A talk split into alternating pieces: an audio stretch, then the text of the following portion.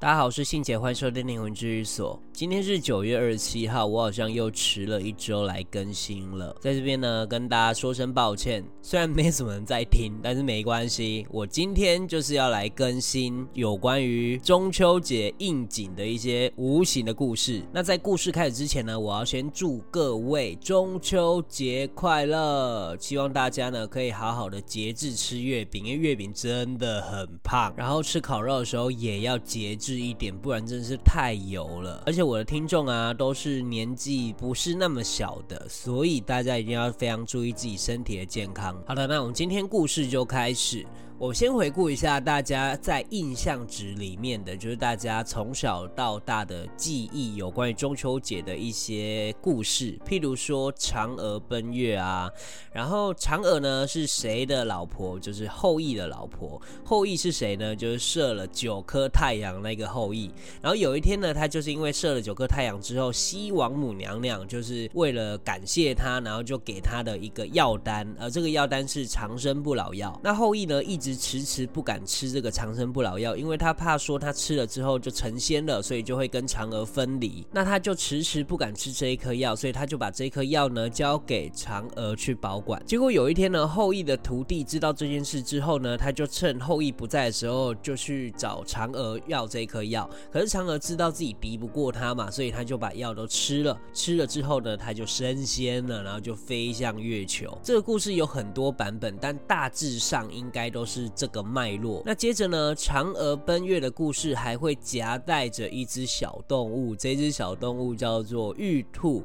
玉兔呢，就是大家都知道它的工作是捣药嘛，玉兔捣药。那它捣的是什么药呢？就是长生不老药。那这个玉兔也有相传的一些民间故事，就是有一天呢，玉皇大帝要找一个捣药的人才，而这个捣药的内容就是要捣一些呃仙丹啊，或者是一些长生不老药，然后他就亲自。自下凡去寻找这个人，结果他落在一个森林里，遇到三只动物。第一只动物是狐狸，第二只动物是猴子，第三只动物就是兔子。那玉皇大帝化身成老人之后呢，就跟这三只动物求救，希望他可以给他东西吃，因为他实在太饿，快受不了，快死了。然后呢，狐狸跟猴子就赶紧去找一些东西给他吃，那就只有兔子留下来。然后他看到老人旁边有一堆火堆，他就跟老人说：“我实在。”再找不到东西给你吃，所以等一下呢，如果我变熟了，那你就来吃我吧。结果兔子就跳进去的时候，它丝毫都没有感觉到疼痛，反而是玉帝非常的感动，说：“对，就是你了，你就是要来帮我捣药。”其实我听完这个故事之后，我心里想说：“哇靠，这是什么奇怪的故事啊？前言不搭后语，你要找一个捣药人，还需要去找动物嘛？所以其实这只是民间的故事，但是呢，我要说的这个无形故事，它其实是有连结性的。另外还有一个说法。法就是嫦娥就是玉兔这个说法，我不晓得大家有没有听过，但其实这是有根据的，因为我们所谓的嫦娥，它其实是管理广寒宫，就是管理月宫的这个职务，就好比有很多土地公，有很多三太子，它其实就是一个职称，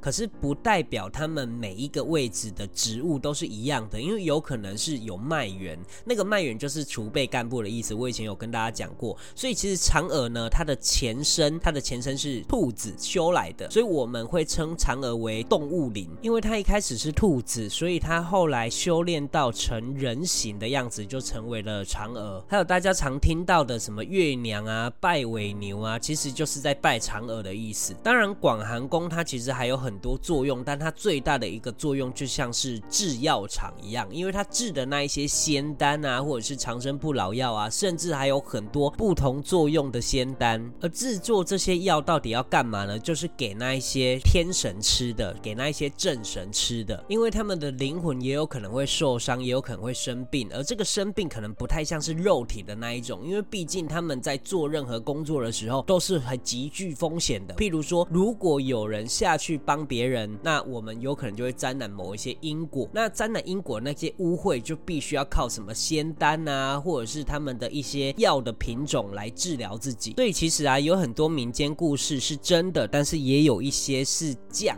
格的故事。就比如说，我说嫦娥她其实是天神啊，但是大家都把她人格化。虽然对我们来说会觉得哦，这是很美好。比如说你长得很像嫦娥，大家应该都会觉得是美好的称赞，因为嫦娥在我们的印象中都是仙女挂的嘛。可是其实对他们来说，他们会觉得，哎，我是仙啊，我是神啊，我怎么会变人了呢？怎么会是这样子呢？就是有点降级的感觉。那也有那种升级的，就比如说我们常常听到的关圣帝君关公，他其实脉元有非常多的层级，然后高低水平都不一。最高的可能我们可以知道就是行天宫，行天宫的关圣帝君就是恩主公，他的等级是已经到玉皇大帝那个层级了。那小到就是那一种家里拜的那种关圣帝君，他有可能就是关圣帝君的脉元。其实脉元的意思就是学他们那个派系的，因为大家的工作都不一样嘛。如果你是学那一套的，那就是他的脉元。可是这个脉元不代表你就是正神喽。所以其实啊，我们只要听到关圣帝君，我们就会把它神化，因为就是觉得每一个可能都是最好的、最厉害。然后这些印象值呢，就会不知不觉的植入在我们的记忆里面。另外啊，我刚刚提到的这些什么嫦娥啊、玉兔啊，或者是仙丹啊、捣药啊，它其实都是物化的，让大家会更比较好理解。但实际上它比较像是空气中那种你看不太到的那一种无形的状态，透明状的。它其实任何东西都像是有气一样的感觉而已。那我们今天讲的这一段呢，都是有关于月球无形世界的一些里面的操作。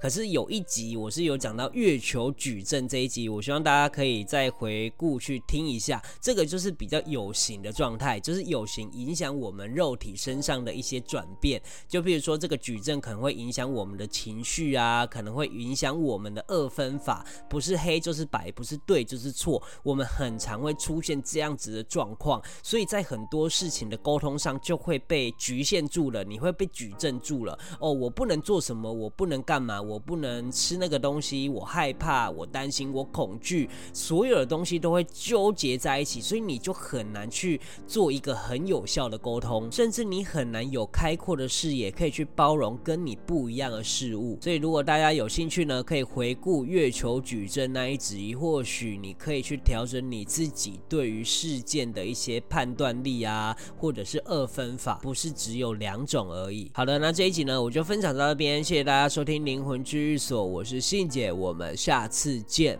拜拜。